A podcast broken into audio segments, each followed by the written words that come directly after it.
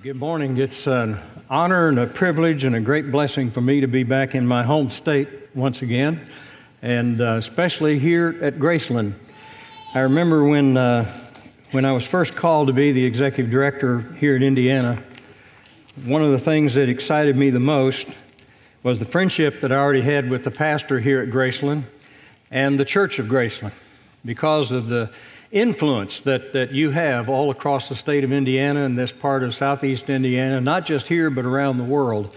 And, uh, and as I served in that position, I grew more and more to appreciate uh, this great congregation and all that you do for God's kingdom work. Uh, you, your staff, you are all such a great encouragement to us. And I just want to say thank you for that. And I want you to know I'm praying for you as you um, uh, contemplate this decision regarding Pastor Larry. What a great guy he is, and uh, praying for him as well that the Lord will give clarity to him and to you as you discern God's will in this matter. And uh, so I'll be excited to hear how, how everything goes next week uh, when you guys gather together again. Um, I want to just read a couple of passages of Scripture this morning as we get started. The first one is out of John 21, verses 1 through 3. John 21, verses 1 through 3. In this passage, um, here's what John recorded. After this, Jesus revealed himself again to his disciples by the Sea of Tiberias. He revealed himself in this way Simon, Simon Peter, Thomas, called the twin, Nathanael, from Cana of Galilee, Zebedee's sons, and the two others of his disciples were together. I'm going fishing, Simon Peter said to them. We're coming with you, they told him. They went out, they got into the boat, but that night they caught nothing. And then a passage out of Acts chapter 5, verses 12 through 15. Acts 5, verses 12 through 15. Many signs and wonders were being done among the people through the hands of the apostles. And by common consent, they would all meet in Solomon's colonnade. None of the rest dared to join them, but the people praised their, them highly. Believers were added to the Lord in increasing numbers, and crowds of both men and women. And as a result, they would carry the sick out into the streets and lay them on beds and pallets so that when Peter came by, at least his shadow might fall on some of them. I read those two passages to highlight the influence of Simon Peter in those early days in the formation of the church, following the resurrection of Jesus and his ascension into heaven eventually.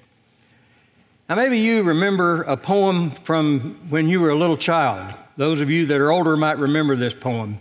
I have a little shadow that goes in and out with me, and what can be the use of it is more than I can see. Well, what about that unsubstantial nothing? That shadow that is cast on the ground when the sun hits us. You know, um, Mahatma Gandhi was a very thin, frail man. But his influence was so great that people would position the sick and themselves when he would pass by, hoping that his thin shadow would just fall across them because they believed that in his shadow there would be a blessing. In, in India, the shadow of an outcast is believed that if it falls over someone's food, they have to throw it away because they think that shadow contaminated their food. Well, the scripture tells us that Simon Peter cast a shadow.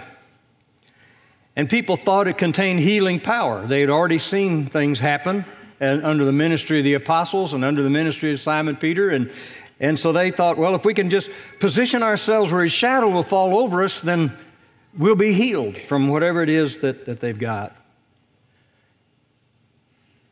And Simon Peter said to the disciples, uh, I'm going fishing. They said, We're going to go too. That's influence. I want to ask you this morning how long is your shadow? Because every single one of us in here, we cast a shadow. We cast a shadow of either blessing or blight or healing or hurt. But we all cast a shadow of influence. You know, one person, I've learned this over the years, one person in an organization can make or break that organization or a group or an office or even a home. It's called influence. Individuals have influence, and churches have influence. You, as a church, have a great influence in the state of Indiana and beyond. And my prayer for you is that you will continue to have that great influence and that your influence would increase.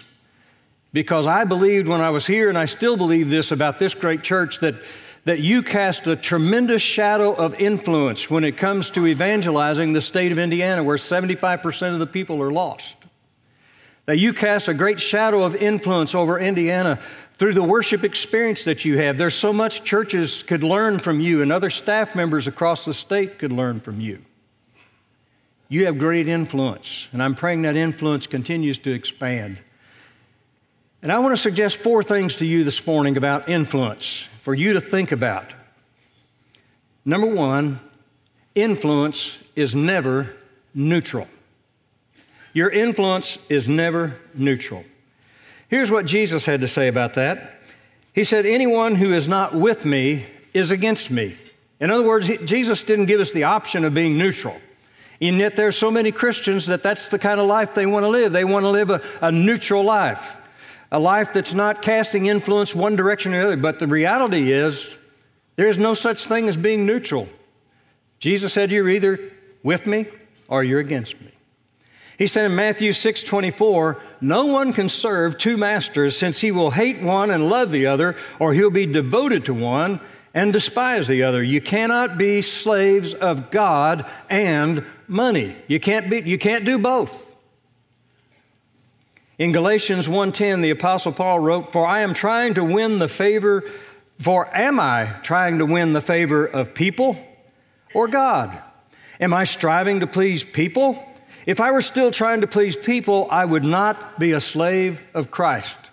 You see, you see what he's saying? He's saying, My life cannot be neutral when it comes to my relationship to Jesus Christ. If I'm just trying to please people, then I'm not going to please God. I've, I've got to please one or I've got to please the other. In Exodus chapter 1, verse 6, 1 through 6, then God spoke these words. I am the Lord your God who brought you out of the land of Egypt, out of the place of slavery. Do not have any other gods besides me. And that little preposition in the Hebrew, besides, means beside me, in front of me, behind me. In other words, there's only one God. So don't have any others besides me. Do not make an idol for yourself, whether in the shape of anything in the heavens above, or on earth below, or in the waters under the earth. You must not bow down to them or worship them, for I, the Lord your God, am a jealous God. Do you get the picture, folks? In, in the mind of God, in the mind of Jesus, there is no such thing as a neutral position in the Christian life.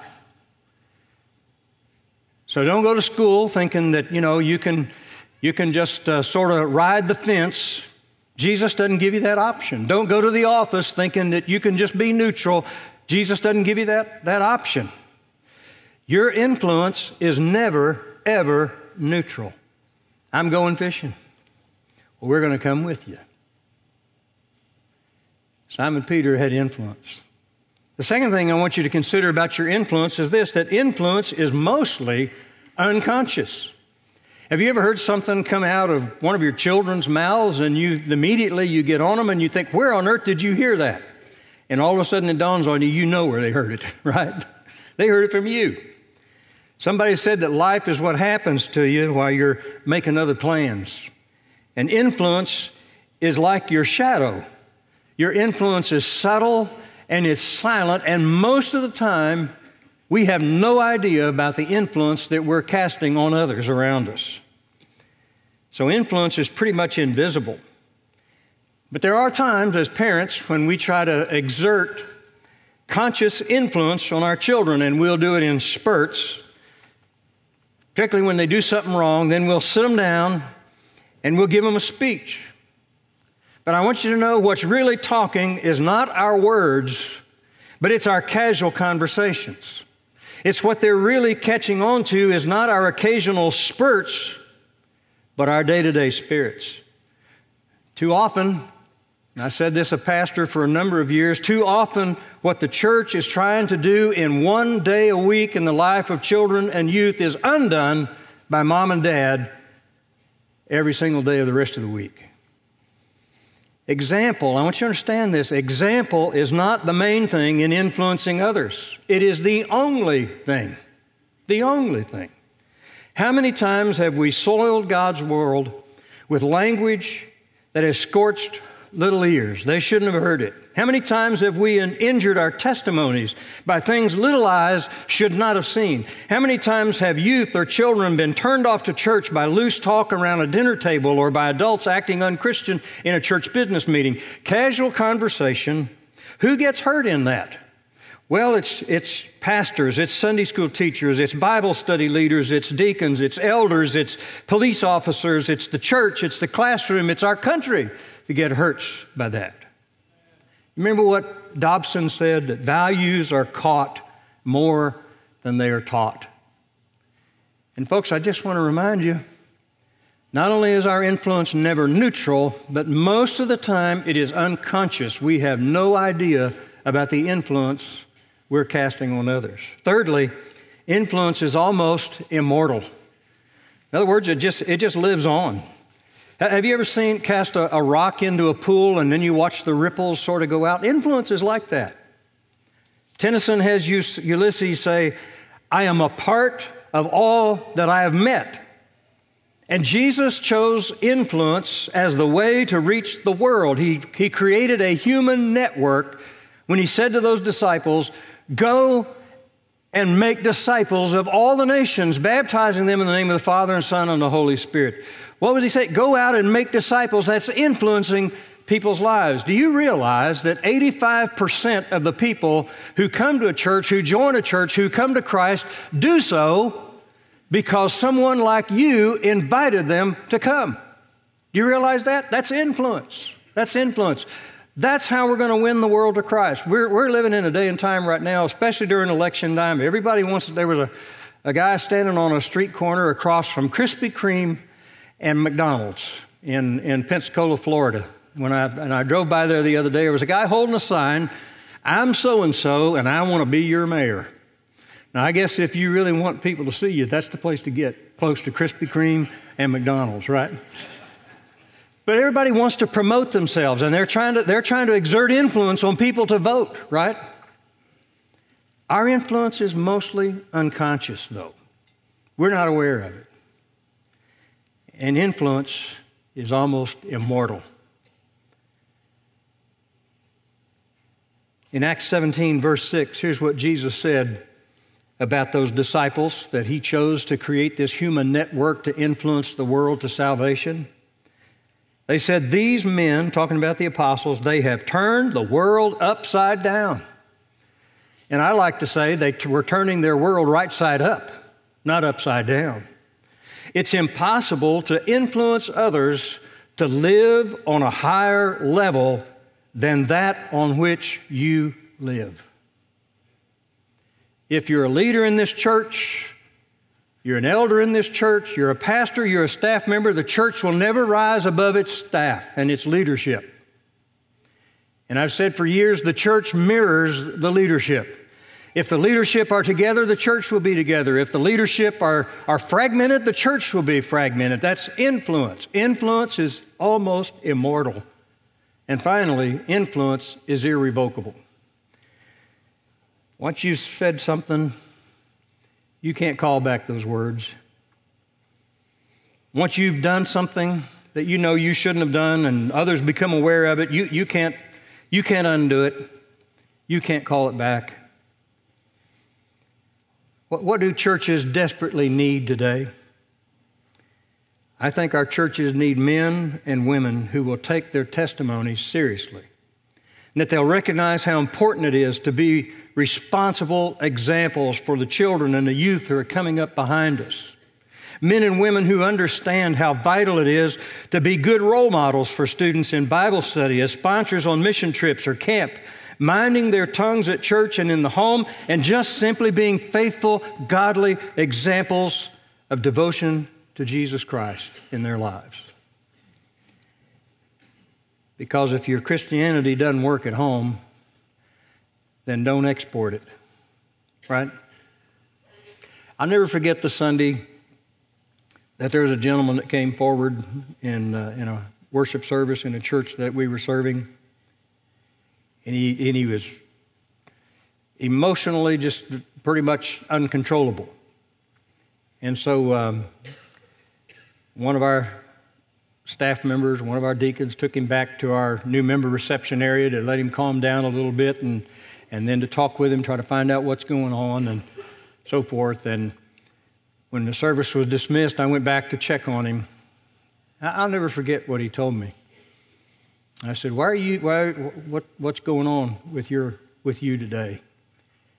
And he said, "Pastor," he said, "I, I just I was working out on my car in the driveway yesterday, and uh, my little nine year old son, something came out of his mouth that shouldn't have come out of his mouth. And he said, I knew where, he, where he'd come from. He had heard it from me. But I looked at him and I said, Son, you're not going to talk like that. From now on, you're, start going, you're going to start going to church and you're start, going to start going to Sunday school. He said, But my son bristled. And he said, No, I'm not. He said, I said, Well, why not? He said, Because you don't. That's what it took to get that father's attention. And he came to church that day and he got saved that day. And he started bringing his family to church. And it was about three months later we baptized him and his nine year old son, and eventually the whole family. Influence. How long is your shadow? I want you to contemplate that, not just as an individual, but contemplate that this morning as a church. That influence is never neutral, it's mostly unconscious, it's almost immortal, and it's irrevocable. Once it goes out, you can't call it back.